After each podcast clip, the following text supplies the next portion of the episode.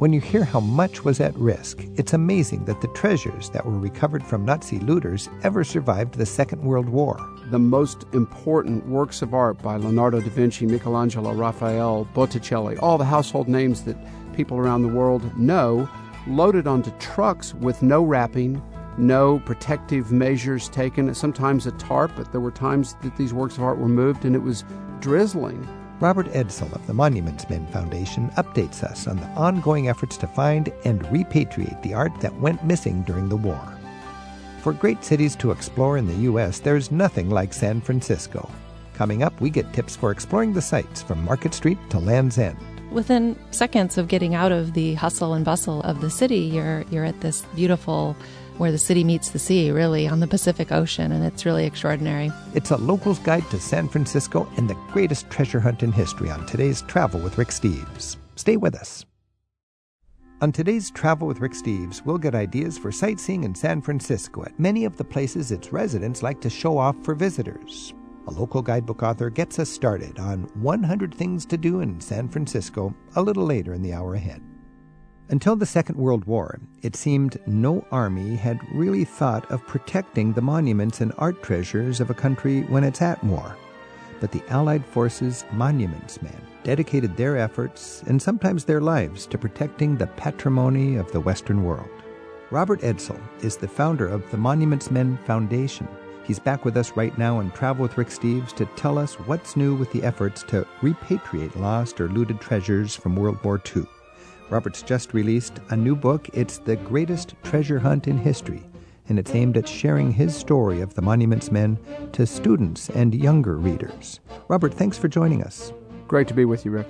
Your story, The Monuments Men, has been such an inspiration, and this new book, The Greatest Treasure Hunt in History, kind of complements earlier books that you've written. How is this one different? This is the first opportunity I've had to tell the entire story in one book. And when I say entire story, not just what the Monuments Men did in Northern Europe and Italy, which it took two separate books to do that before, but also to include almost 150 images of not just photographs of what they were doing during the war, but also some of the key documents that they had at the time that I thought young readers in particular would enjoy seeing. The names of people that had volunteered in a fire brigade to try and save a church, or the notes that Jim Rorimer, one of the key monuments men, hurriedly wrote down descriptions of Rose Valland, the great French heroine with whom he worked on trying to find the location of so many thousands of works stolen from France. I was enamored with the first book, The Monuments Men, but I actually found this book easier to read. Maybe that's just a comment on my intellect because it's designed more for younger readers, but I just thought this was engrossing. It read like a story and it helped me imagine the immediate challenge and the, the potential disaster of having all of the great art treasures of our Western civilization at risk as Europe was uh, in this horrible World War II. You've got an image of Uffizi masterpieces, paintings by Raphael, Rubens, Giotto, Botticelli's Primavera, all stacked sloppily in a castle outside of Florence.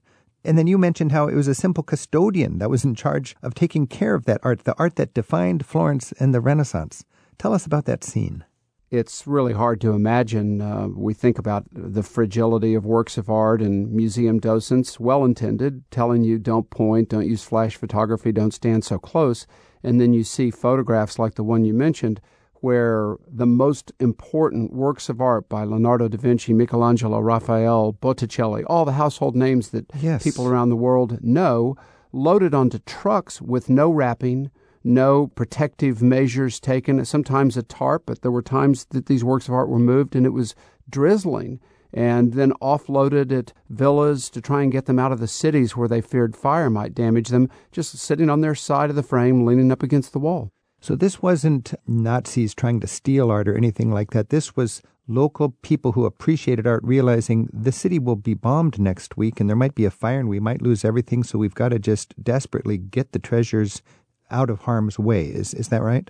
That was the initial concern on the part of museum curators and directors, but they didn't take into account the speed with which the ground warfare could move. Mm-hmm. And dramatically in Italy, the ground warfare advanced up the peninsula so quickly that these works of art were trapped in these villas and it was too late to try and move them back into the city. Some of them were in villas behind enemy lines, and the Nazis saw their opportunity and stole ah. more than a thousand of the most important Italian works of art in the world and put them on trucks headed north towards Nazi Germany. Because Hitler was a madman, but he was a madman who had an interest in art also, wasn't he? He had a mission. Uh, he was a failed artist and, and architect who believed he had been unfairly judged. He believed that the jurors who refused to uh, allow him admittance into the Vienna Academy of Fine Arts were Jews. He accused him of that, and he had this uh, because prejudice you, and bias. You show a painting by Hitler in 1914. They're workmanlike. I mean, yeah, they're the kinds of things you might see it. around yeah. the Notre Dame, you yeah. know, with people selling them, but they certainly didn't appear to be interesting against the backdrop of the great German right. expressionist painters of the time. So, but you have Hitler's joy he took in plundering art. What was Hitler's vision for all the art? I, I think he was hell bent on winning this war. When it was all done and he controlled Europe, what was he going to do with the art? Well, Vienna's influence in Europe, which we know how significant that is today and what an art center it is, would have been greatly diminished because those were the people that rejected him. Mm. The hometown that he came from, Linz, was a town that was going to be built up and be one of the cultural capitals of Europe. And at the center of the city was going to be this great museum known as the Gemäldegalerie Linz, or Fuhrer Museum, as people referred to it. But of course, that presented a problem in 1938 after his first state visit to Italy and him walking through the Uffizi Gallery and the Pitti Palace across the Vasari Corridor when this idea really fully emerged, he saw the great collections of the Medicis and realized, as he felt, an artist among artists, uh, we should have this in, in Linz. But of course, so many of the works were already in private collections, and that was a problem which the war was going to solve for him. I've been to Linz. Talk about a forgettable little town, and uh, that was going to be the the home of that's on the Danube up by Passau, you know, up, upstream that's from right. Vienna, right? I know Hitler didn't like modern art. He thought it was degenerate art and so on, uh, modern art in the early 20th century. What kind of art did Hitler like? He liked 19th century Austrian and German painters, people that weren't necessarily unqualified or unskilled, mm-hmm. but you'd find them predominantly in German museums. They mm-hmm. were the German um, Romantics. Exactly, and mm. they're they're not well represented in museums in the United States. But right. you know, this was the passion that he had was to try and project this image to Germans about them being this uber race, and he felt these painters, like himself, had mm-hmm. been unfairly maligned by art critics, and that he could see things nobody else could see, and yeah. likewise considered the great Impressionist painters like Van Gogh, Monet, Degas, that there was something wrong with them, that they couldn't paint nature as it existed. And so those works of art were removed from German museums, many destroyed because he felt they were going to spoil the minds of the Germans. Imagine how poor our world would be if such treasures as the Mona Lisa or Michelangelo's David had been destroyed during World War II. Robert Edsel is with us on Travel with Rick Steves to remind us of the important work that civilian and military men and women played in protecting Europe's patrimony. They also found art treasures that were stolen by Nazi forces. Robert founded the Monuments Men Foundation, which continues to recover items that were taken as war souvenirs. His website is robertedsel.com. Robert, the mission of the Monuments Men has been called the greatest treasure hunt in history. That's the name of your book. Who were they and what did they do? These are museum curators architects, some were artists themselves, many uh, professors, school teachers, librarians who volunteered for service during World War II to protect the great cultural treasures of Western civilization from destruction, both by Allied bombing and artillery. And then, as they got on the ground and they discovered that so many of these works of art, and we're talking about millions of cultural treasures, were not where they should be because they'd been looted by the Nazis, and it set off what truly was the greatest treasure hunt in history their effort to try and find these things. And that's what I've tried to do is capture the excitement and the terror of their experience. Just a handful of men and hmm. uh, one key woman as they went into these salt mines and caves and castles, not knowing whether they were going to be booby trapped, whether they were going to be killed. Of course, two monuments men were killed during combat. And so I've tried to write this book as if the reader is sitting there by their side, knowing no more than they know as they piece these clues together to try and track down this priceless work of art. So when we think of World War II closing down and uh, all the Allies are converging on Berlin, the Russians coming in from the east, coming up through Italy when the Americans crossed over from Africa, and then, of course, D Day and making that trail from Normandy all the way to Berlin, we can see the Germans contracting and retreating and pulling back with them all of their treasures and so on. What was the process during this period with the monument men? Were they sweeping up behind this violent parade and, and grabbing what they could and saving it? Or were they on the front line protecting things as the battle was going? I'd like to kind of envision what were they doing when everybody else was fighting their way to Berlin? The concept initially was that they would be advising and they wouldn't be on the front line, but it was impossible for them to do their jobs to try and keep Allied engineers from tearing down a church that was damaged but could be repaired from anywhere other than on the front line. So they got closer and closer and finally were there with the troops as they would go into these towns and cities and they would set markers indicating that these buildings were out of bounds, hmm. which initially there was a great deal of concern that there'd be a riot among some of the soldiers about the idea of being forced to sleep outside. But much to their uh, great satisfaction, when they explained why it was important to show respect for these other countries' cultural treasures and not run the risk of starting a fire in a wood living room that might burn down an important chateau or villa, a historic chateau or villa, they had support from the troops. As they pushed further and further in through the Western Allied countries, that were liberated, they could see works of art like Michelangelo's Bruges Madonna and, of course, the Ghent altarpiece in, hmm. in Ghent, Belgium were gone. They were missing. And it set off this treasure hunt. And when they arrived in Germany, they started discovering in caves and castles and salt mines, monasteries, works of art by the thousands, uh, many belonging to German museums that had been hidden to try and keep them safe from Allied bombing. Hmm. And then, as they got further and further into Germany, the Motherlode discoveries, works of art that have been stolen for Hitler's museum. Wow, I can just imagine if you're an art lover and you volunteered to be on this corps of, of monuments men and you're following the Allies as they push, push, push back to Berlin and you come into Bruges and you know there's a Michelangelo statue in the church. And the first thing you want to do is go to that church and see if the Michelangelo statue is okay or even if it's there. And then you find it and it's gone. That must have been. And just... the astonishing thing about that situation was the Nazis had stolen it just 10 days before the Allies entered the city. I mean, you know, you think about thievery and people realize get in, get out quickly. Yeah. But during World War II, the Nazis had seven years to loot these countries, and they did it right down to the last minute.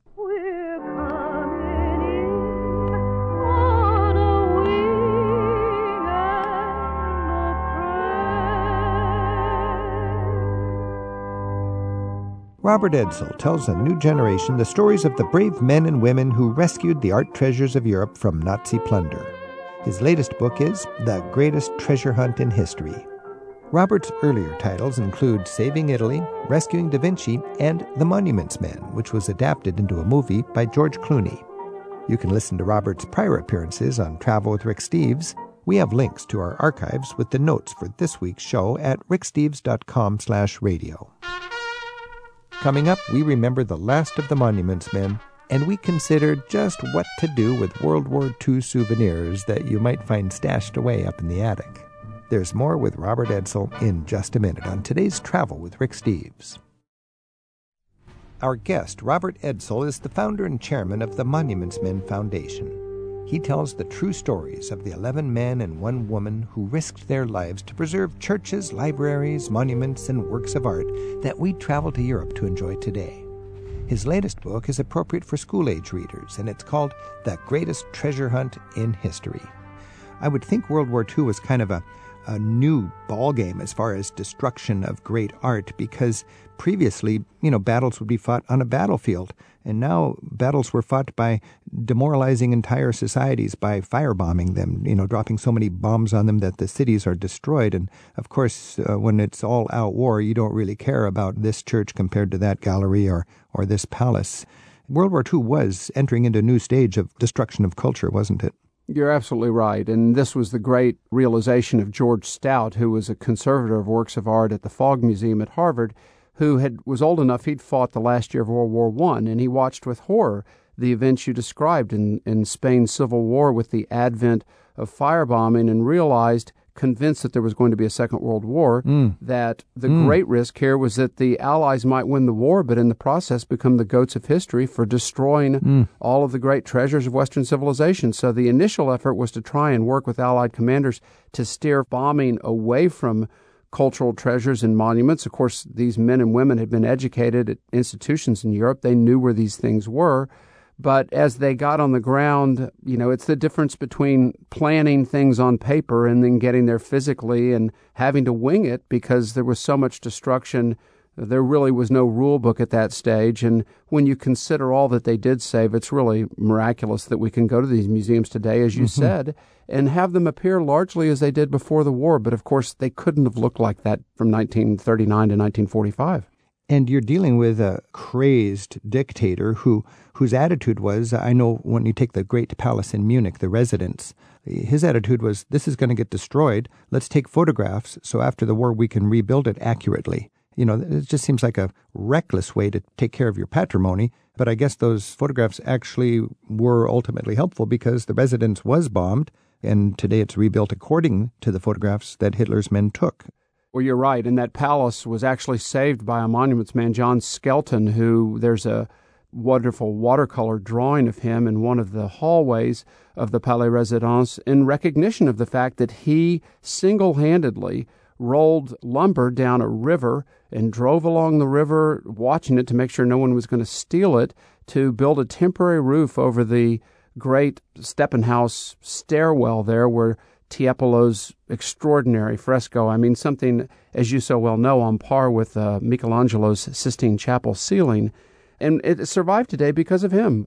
The Ponte Vecchio in Florence was famously saved by some commander that talked the Germans into bombing areas around the bridge rather than the bridge itself because they had to stop people from being able to cross over it. And the beautiful city of Colmar, uh, just by the luck of who was making decisions, who might appreciate that town, escaped the destruction while neighboring towns were totally destroyed in the war.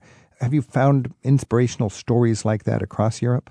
Oh, it goes on and on. And one of our great monuments men, Harry Ettlinger, who passed in um, in late November, 92 years old, a German-born Jew that immigrated to the United States when he was 13 years old. He had to flee his own country. He was from the town of Karlsruhe. He lived three blocks away from the museum there, an important museum and uh, was never able to visit because it was off limit to Jews. And he was drafted into the army at 18, was headed for the Battle of Bulge at 19, and on his birthday, they pulled him out of the truck Congo, and he didn't know why for several months, but they needed translators. German speakers to look through documents to indicate where missing works of art might be, and that was how he became a monuments man. And the extraordinary conclusion of his story in Later, 1945, he descended into a salt mine in Kochendorf, and among the thousands of works of art he found there was a self portrait by Rembrandt, the most important painting from the hometown that was three blocks from where he grew up that he'd never been able to see. And a few years ago, the town invited him back as their guest to thank him for what he'd done to save the works in Karlsruhe, and they'd put labels on all the paintings in the museum that had been found in the salt mine by Harry Ettlinger and the others, and it was practically every painting in the museum. Oh, and it was an honor to talk to Harry Ettlinger with you on a previous interview that we did here on our show, and people can check that out in our archives.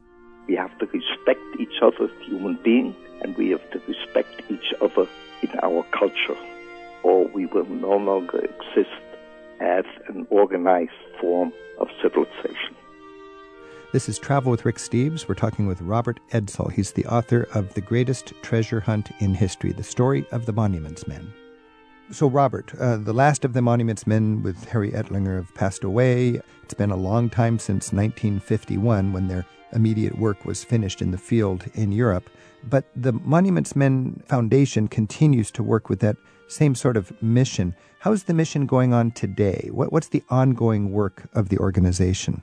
The Monuments Men Foundation has had uh, some tremendous successes here recently. In 2015, as a consequence of a bill that we were successful in getting passed in Congress, no small feat, signed into law by President Obama, the monuments men and women of all 14 nations received the Congressional Gold Medal at the Capitol, the highest civilian honor our nation awards. That was a joyous moment to see mm. four monuments officers there. Harry Ettlinger received it on behalf of all the monuments men and women. We have continued to locate and return missing works of art from tapestries to important paintings, drawings, uh, sculpture, a vase to countries in Western Europe, some collectors, some have gone to our own national archives in Washington, hmm. D.C. We receive a lot of tips and leads from people that may have something brought home by a soldier at the end of World War II. Our toll free tip line's 1 866 9944 278. It's World War II art. You know, what's interesting is the Great Generation has passed, and there were people in the Great Generation who probably did a little looting on their own, and they've got these treasures hidden away in boxes or up in their attic, and now their kids inherit this stuff, and it might have historical value. It might need to go back into the public treasure chest. And have you found that this is actually a potential for locating some of this art? Oh, the Monuments Men Foundation's returned some 30 objects, and every single one of them was a circumstance you described a soldier that brought yeah. it home, huh. won it in a poker game. Yeah. Kids found it, didn't know what it was, were concerned maybe they're going to get in trouble and contacted us. And the foundation doesn't charge anybody for its work. We just want to illuminate the path home and get these things back where they belong. What's that phone number again? It's 1 866 9944 278, which is W W I I A R T. And I understand that you've been uh, working with a very, very popular World War II museum in New Orleans. The National World War II Museum in New Orleans, the third most popular museum in the United States, according to TripAdvisor, the, the largest tourist draw in New Orleans, certainly. It's an extraordinary place. In the Later in this year, they will break ground in the, their uh, capstone building part of their $400 million campus, the Liberation Pavilion. And on the ground floor, we're recreating a salt mine to have what will be called the Monuments Men Gallery and hmm. preserve these men and women's remarkable experience as authentically as we can for some of the 750,000 visitors that walk through that museum every year. Nice. Robert Edsel's our guest on Travel with Rick Steves. His latest work tells the stories of the World War II monuments men to a new generation of readers, and it's called The Greatest Treasure Hunt in History. There's more about the ongoing work of the Monuments Men Foundation, including a list and photos of still missing artworks at monumentsmenfoundation.org. It's hard to imagine during World War II that there was a, a scramble to move to protection or to, to loot and take to Berlin or to just destroy all this great art in Europe. Robert, when you think about this turmoil relating to the art, You've got amazing images. I mean, in your book, there's a picture of the winged victory, the victory of Samothrace, on a in a sled being pulled out of the Louvre Museum. What was going on there? The uh, curators at the museum were very fearful that Allied bombing might hit the roof of the Louvre and damage this extraordinarily fragile sculpture. It looks like it's one piece of marble, but it's actually thousands of shards of marble that are pieced together. And they lowered it on wooden skids down the central stairwell of the Louvre, as you mentioned, and then crated it up and moved it on several occasions to villas outside or to chateaux outside the city of Paris to try and keep it safe. And that fragile, precious piece of over 2,000 year old sculpture, it survived that trip and, and it ended up back in its spot, the same spot at the top of the stairway in the Louvre.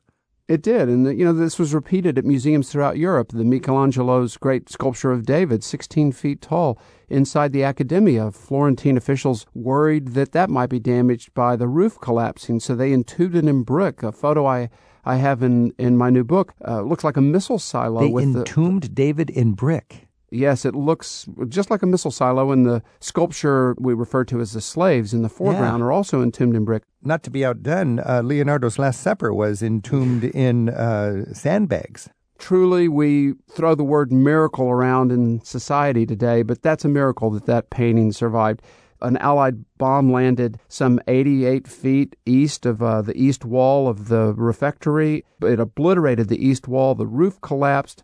The painting and the wall survived only because uh, Milanese officials had placed wooden scaffolding supported by metal braces and sandbags on both sides of the north wall on the what if chance some vibration might damage the wall, never mind a bomb landing there, and it would be two years before anybody would know once they removed all these things was the wall going to stand or was it going to collapse? The mona lisa even was evacuated wasn't it It was taken out of Paris in an ambulance. It was the only work of art that had its own form of transportation, and they, in fact, sealed it up so tightly in the back of the ambulance it almost suffocated the custodian that was with the painting. And not to be outdone, that picture was moved on five more occasions during the war to try and keep it out of harm's way and theft. So this was repeated over and over at the Castle of Neuschwanstein, where some 22,000 important works of art stolen from France were hidden that the monuments men found. Hmm. Works from the Uffizi and the Pitti Palace hidden in a jail cell in northern Italy and also a carriage house, uh, some of the great sculpture by Michelangelo and Donatello. So when we go to these museums today in Europe and stand in front of these masterpieces, virtually every one of them was hidden somewhere, whether it was stolen or not, huh. in some obscure place far distant from what you'd think of as a safe place for a fragile work of art. As this whole story starts to come together in my mind, it's like everybody's scrambling, knowing that destruction is on its way, and people are squirreling things away, filling the basements of Neuschwanstein, cutting precious paintings out of their frames and rolling it up like carpets and tucking it away over here. Even in Berlin, you've got a photograph of this giant subterranean space outside of town. In the town of Merkers, uh, there was a salt mine. Many of these salt mines have been worked for a thousand years. And Germans, worried about the Soviet Red Army overtaking Berlin, evacuated at the last minute some of the most important works of art in history, including uh, the bust of Nefertiti, that were moved to this salt mine 2,500 feet below ground along with the entire contents of the German Reichsbank, basically the equivalent of finding Fort Knox underground. And the monuments men had a clue that took them beneath ground, and they found what today would be worth almost $8 billion worth of gold. And more value than that in these great paintings and sculpture that today occupy Museum Island, the great museums in Berlin. This is Travel with Rick Steves. We're talking with Robert Edsel. His book is The Greatest Treasure Hunt in History. It tells the story of the Monuments Men and how they did so much to save the great art treasures of our Western civilization. Robert, when you look back, of course it was a scramble and, and everybody was trying to just save their, their lives with all this uh, horrific uh, World War II action. But was there enough money dedicated and energy dedicated to minimize the damage to all of this art when all the dust was settled? Or do you just kind of weep as a person who appreciates and love art for the lost opportunities had they had a little more money and, and energy to, to do the job? Uh, it seems like they did a remarkable job. They did, and it's easy to be critical. I think we have to say no army, no government had ever tried to comprehensively fight a war on the one hand and think about protecting cultural treasures at the same time. This was unprecedented. So the mere fact that the Allies, uh, led by the United States and Great Britain, even thought of it and dedicated resources to it, mm-hmm. is in and of itself the high watermark for the protection of cultural treasures in the history of civilization. Over and above that, at the end of the war, when they found and returned ultimately 4 million stolen objects, the point was that they did return them. In a break with thousands of years of civilization, to the victors did not belong the spoils of war. Mm. And that is something to celebrate and be very, very proud of as an American. Because a nation in the heat of combat can screw up when it comes to taking care of uh, great art treasures. When the United States was involved in the Iraq War, art historians knew that the great, great museum in Baghdad would be at risk. And the way I understand it, we put our energy into protecting the the oil fields more than in protecting the art. Well, you're right. You're completely right. In 2003, uh, you know, we don't get into the inv- whether we should or shouldn't have been into Iraq. The question simply is, if you're an invading force, what responsibility do you have to protect not just their museum but their national archives, their national library? And I think the answer among people on both sides of the aisle is the answer is it's absolute. You are the policing force. You have to do that. And this is what motivated the creation of the Monuments Men Foundation was to make sure that the high water mark that was set during World War II with a handful of men and a couple of women with no tools of technology that they could do what they did in a war that claimed the lives of 65 million people. Surely we could do a better job in conflicts today. And that message is why I've written these books, why we worked so hard to have a film made by George Clooney, and to raise the awareness in Washington among elected and appointed leaders to not make those mistakes that we made in Iraq in 2003. Because that was a huge loss in Iraq for all of us. It was, and it and it's not just a loss of the physical treasures, but we upset and, and lost the goodwill of a billion people around the world that fell victim to stories that said Americans don't care about this because it's Islamic cultural treasures are not part of our heritage. That's nonsense. We didn't think about it. If they'd have been Judeo Christian treasures, we would have made the same mistakes. So it's important to win over people. And I think what we've learned through the experience of the Monuments Men is if you show respect for their cultural treasures, you've gone a long way towards demonstrating good faith. Is a piece of art worth a human dying for? It's a great question, and it's a dramatic question. And of course, especially with younger audiences, there seems something romantic about running into a fire and running out with a painting, in particular if it was, say, Leonardo da Vinci's Mona Lisa.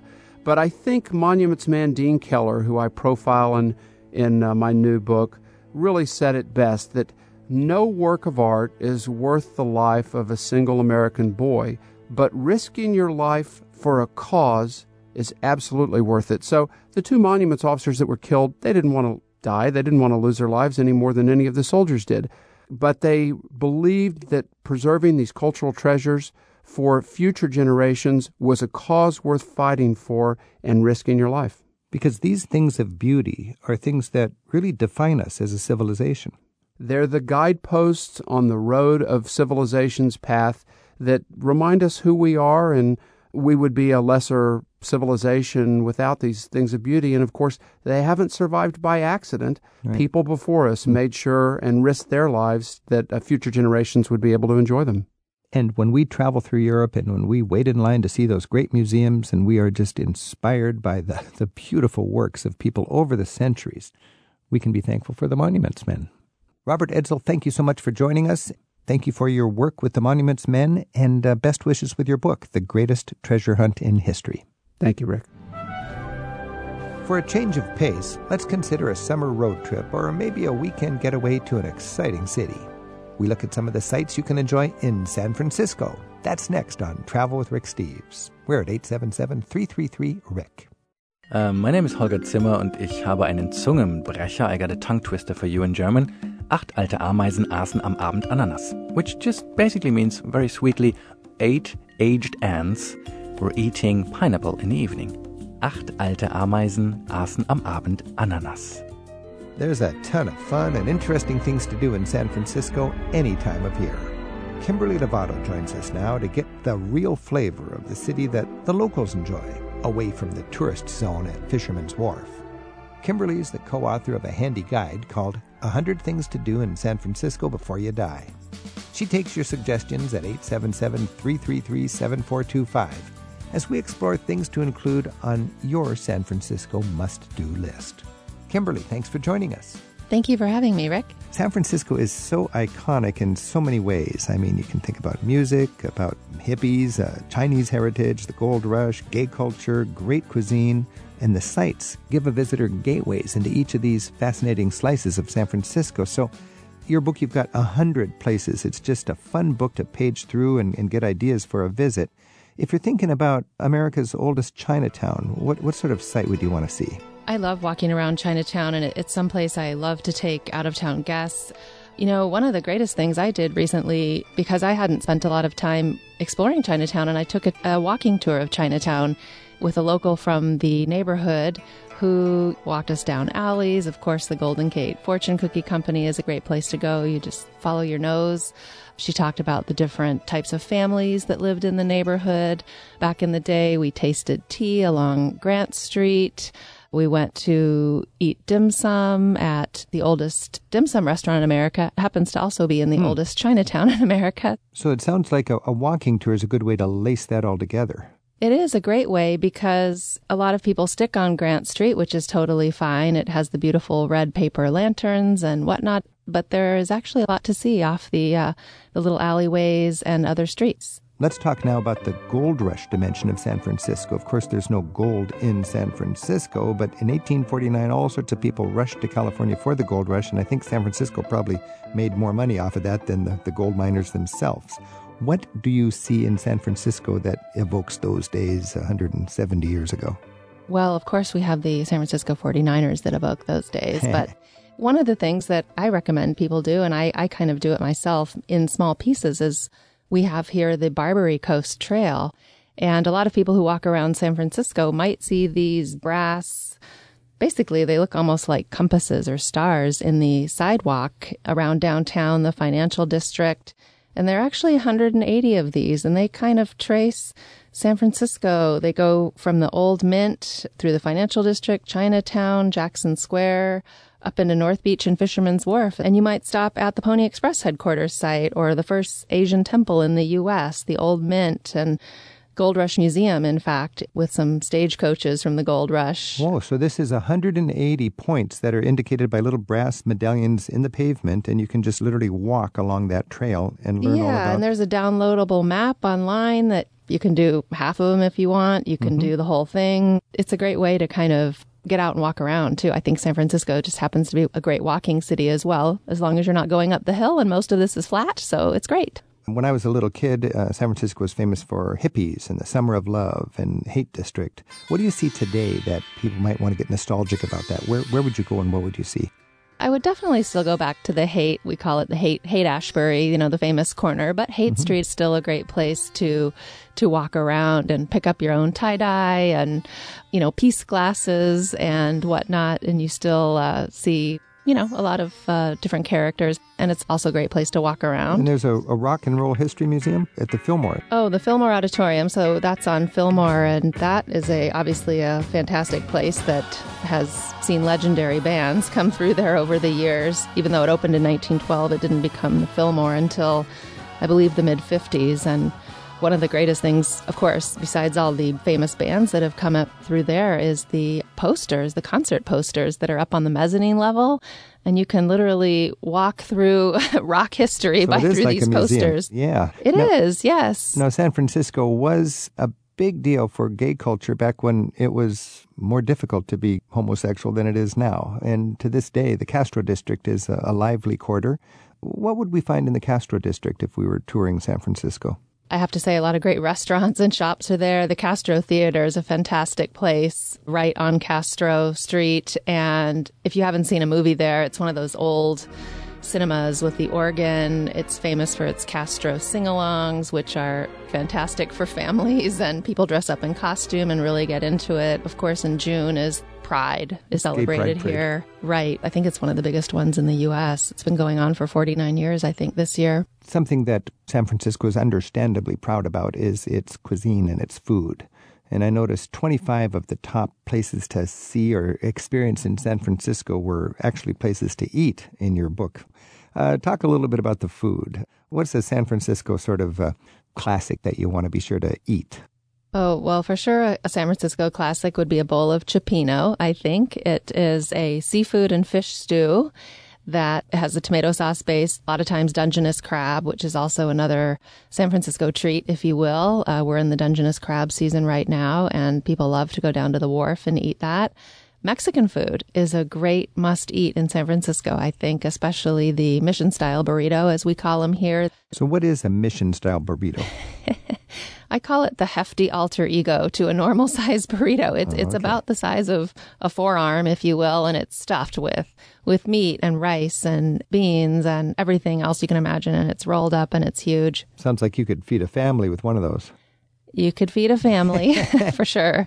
And um, for Chinese food, you, you were talking about going through Chinatown. What was the highlight, for the edible highlight for you in Chinatown? In Chinatown, I mean, I love dim sum. Like I mentioned, Hang Ah Tea Room. It's the oldest dim sum restaurant in, in the United States, and it, it's also very affordable.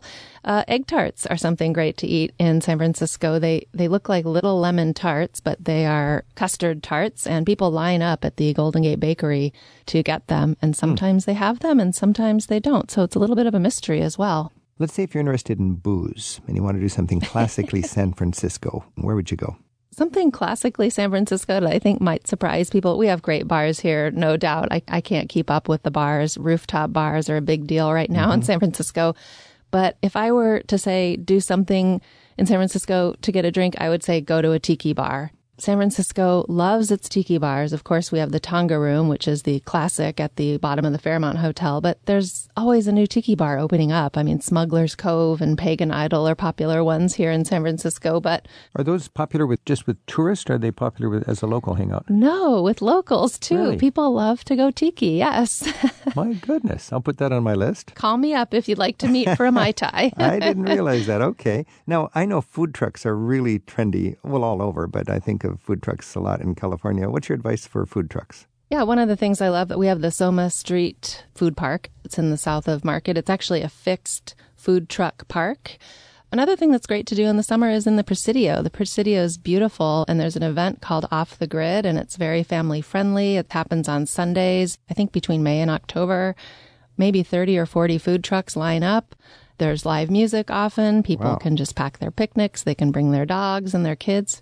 All right, this is Travel with Rick Steves. I'm grilling Kimberly Lovato on her book, 100 Things to Do in San Francisco Before You Die.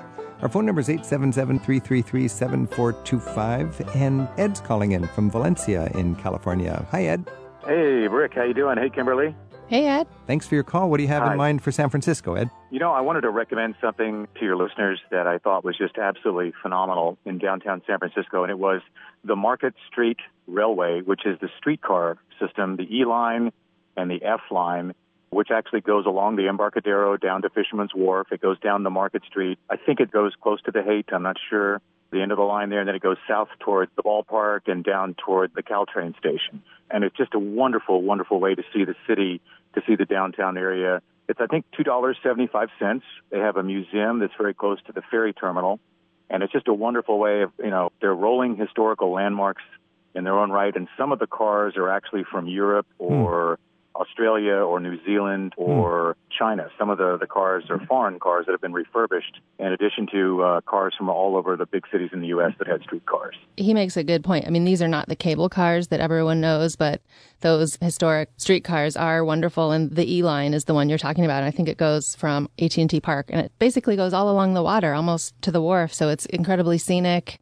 You can get on and off if you want. And there's a lot of stops now along the water that 25 years ago used to not be there. The ferry building, the uh, hands-on museum is now along the water.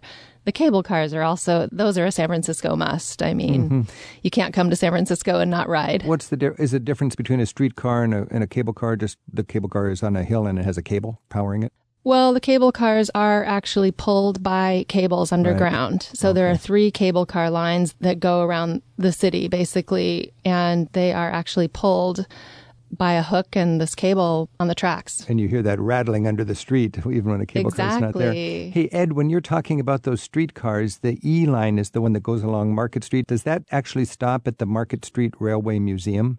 Yes, it does. Actually, the E line, I think, is the shorter one. I think it goes from the ferry terminal down to the ballpark and to the Caltrain station. Uh-huh. The F line, I believe, is the one that goes all along Market Street, then goes right by the museum, which will be on your right if you're taking it toward the terminal, the ferry terminal, and then it goes along the Embarcadero and makes a loop at Fisherman's Wharf and comes back. Now, have you been to that Market Street Railway Museum? I have. It's a very small, uh, it's not a very large museum. There's no admission charge, but it shows you all of the history connected with just the streetcars that San Francisco used to have a plethora of lines that went all over downtown and, and the streetcar lines just crisscrossed all over the city, all the way out to the Cliff House.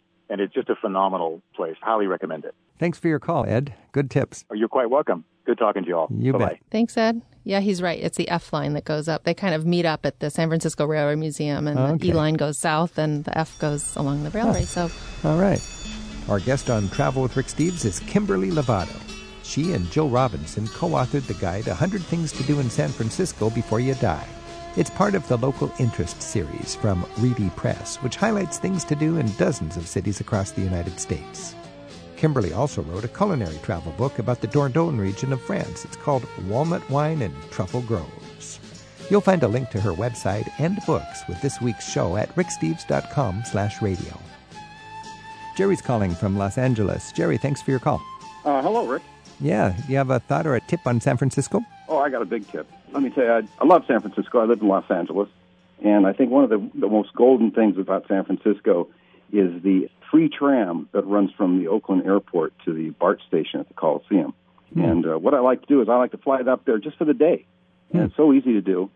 and relatively inexpensive. And I just fly up there to Oakland, it has to be Oakland, take the uh, free tram to the BART station, and the BART right into uh, Embarcadero downtown San Francisco. And then I go to my favorite museum, the Exploratorium, and I just have a ball. I spend the whole day. It's just a very cheap, easy, no motel, no parking fees, no car to rent. Huh. And then I turn around and come back after the whole day at the museum. I turn around and come back to L.A. Tell us about the Exploratorium Museum, your favorite museum in San Francisco. Well, it's a, it's a hands-on science museum with interactive exhibits. It's a museum of science, art, and human perception. And what I like about it is it teaches things about like how vacuum works and how inertia works and physics. I find that stuff interesting, so I just uh, Huh. say, hey, I got something to do for the day. I'll go up there. So you've done Disneyland and you can try something different, probably no more expensive. About the same price, uh, surprisingly enough. You know, you, what you have to do is get your favorite airline and get online with them, and sometimes they'll let you know about uh, low airfares and cheap Right. fares, and, and you just buy up a whole block of them, Oh. and boom, it becomes a, a fun thing to do. Once a month, I was doing it. Once you get to the Embarcadero, it's a springboard for the rest of the city. Yeah, and paging through Kimberly's book, I was just thinking San Francisco. Its middle name is entertainment, you know? Oh yeah, it's just a top-notch city. I All right. loved it. Jerry, thanks for your call. Well, thank you, Rick. This is Travel with Rick Steves. We're talking with Kimberly Lovato. Kimberly, do you know the um, Exploratorium? Oh, yes, I do. So I used to live by the old Exploratorium when it was in the Palace of Fine Arts, and it's a much bigger, grander, much more modern facility now on the Embarcadero, and it, it's lovely. And it's great for families, it's great for kids, and, and they even have a, I think it's called After Dark, Exploratorium After Dark monthly cocktail party for just adults. Well, very nice. Jerry can take the late flight home then. Exactly. Or just spend the night one night. right. All right. Hey, Monique is calling in from West Newbury in Massachusetts. Monique, thanks for giving us a ring. Hi. One of my favorite things to do in San Francisco is to walk across the Golden Gate Bridge. I had read before my trip that they're constantly painting it just because it's such a large project. And on this particular walk across, we could hear and smell the painting going on down below us. We could hear the sounds of the crew spraying the bridge. And so it was kind of neat to experience that. And then later on, I had noticed that there were tiny little spatterings of paint all over my camera and on my pants that had just kind of flown up in the air. And so it was a really interesting souvenir that I'll never forget. Oh, I love it. Did you know about that, great. Kimberly? Getting little orange dots on the when you hike across the Golden Gate Bridge. I had no idea. And you know, the funny thing is is I know that it's painted all the time and I have not experienced that, but now I want to go back and I want I want splatters of international orange paint Yeah. on my camera. you, you know, that's one of the most memorable experiences I had is hiking over the Golden Gate Bridge. It's an amazing, beautiful experience. It seems to be designed to have people come across, and I didn't know about my orange splatter either, but uh, it was cer- certainly a good experience. yes, definitely a great souvenir. Now, the Golden Gate Park would be something you could tie in with that. Tell us about uh, Golden Gate Park, Kimberly. Yeah, I mean Golden Gate Park is not close to Golden Gate Bridge, but it shares the same name, but Golden Gate Park is truly a place to spend a day. Maybe Jerry from Los Angeles will spend a day there next time. It is it's a wonderland. It's larger than Central Park. They have great museums in there. They have lakes. I mean, you can rent a paddle boat in there. They have a resident herd of bison. There are windmills. My favorite building there is the Conservatory of Flowers. And it's a really just wonderful place to walk around. Beautiful flowers. There are concerts there. Great concerts in the summer are held there, one in August and one in October. And playgrounds. I mean, it's it's a wonderful place. All right. Hey, Monique, thanks for your call. Thank you. Do you still have the orange dots on your pants and camera? Well, the pants were maternity pants, which I don't wear anymore. and I have a new camera since then. So, Oh, uh, you- but it was Oh, really you cool need to come for the back. time that I did have them. You go back for an upgrade on your dots. Yes. Okay, take care. Thanks for your call. Thanks. Bye. This is Travel with Rick Steves. We've been talking with Kimberly Lovato. Her book is 100 Things to Do in San Francisco Before You Die. We could talk all day about San Francisco, Kimberly, but we're out of time. And let's just close with, with you suggesting to me and our listeners if you've been going to San Francisco and you've seen Alcatraz and you've done the Embarcadero and you've done all the predictable stuff, what's the best day of seeing things that we've never heard of? Lay out just a, a short list of things that you'd say you just, nobody knows about these things, but they're great. Well, I have two that I can think of. So you mentioned Alcatraz, and I absolutely think it's essential to go. But what a lot of people don't realize are there these beautiful gardens on Alcatraz that prisoners and officers and their families took care of when, when it was a working prison. They lasted and now they have been maintained and there are actually docent led tours of these gardens. So I think it's the softer side of Alcatraz that no one knows. What a surprise that would be. What a delightful way to compliment it is a delightful visit surprise. to this stony old prison. Yeah. And what else would you do?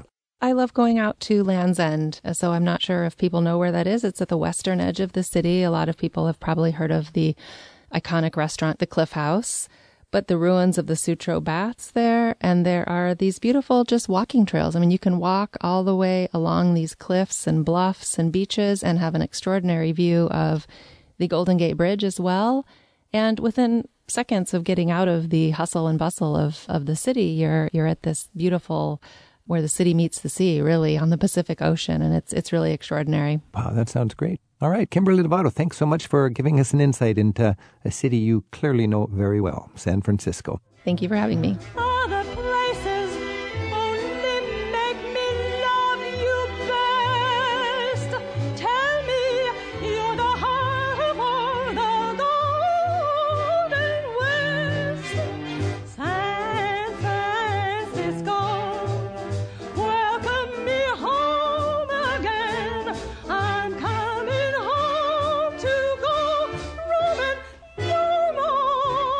Travel with Rick Steves is produced by Tim Tattan, Isaac Kaplan Wilner, and Kazmira Hall at Rick Steves Europe in Edmonds, Washington.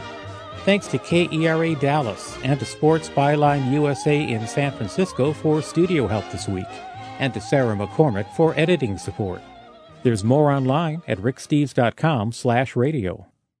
Rick Steves teaches smart European travel. At ricksteves.com, you'll find an archive of interviews from his radio show, free audio tours of Europe's top sites, and a world of information to help turn your travel dreams into smooth and affordable reality.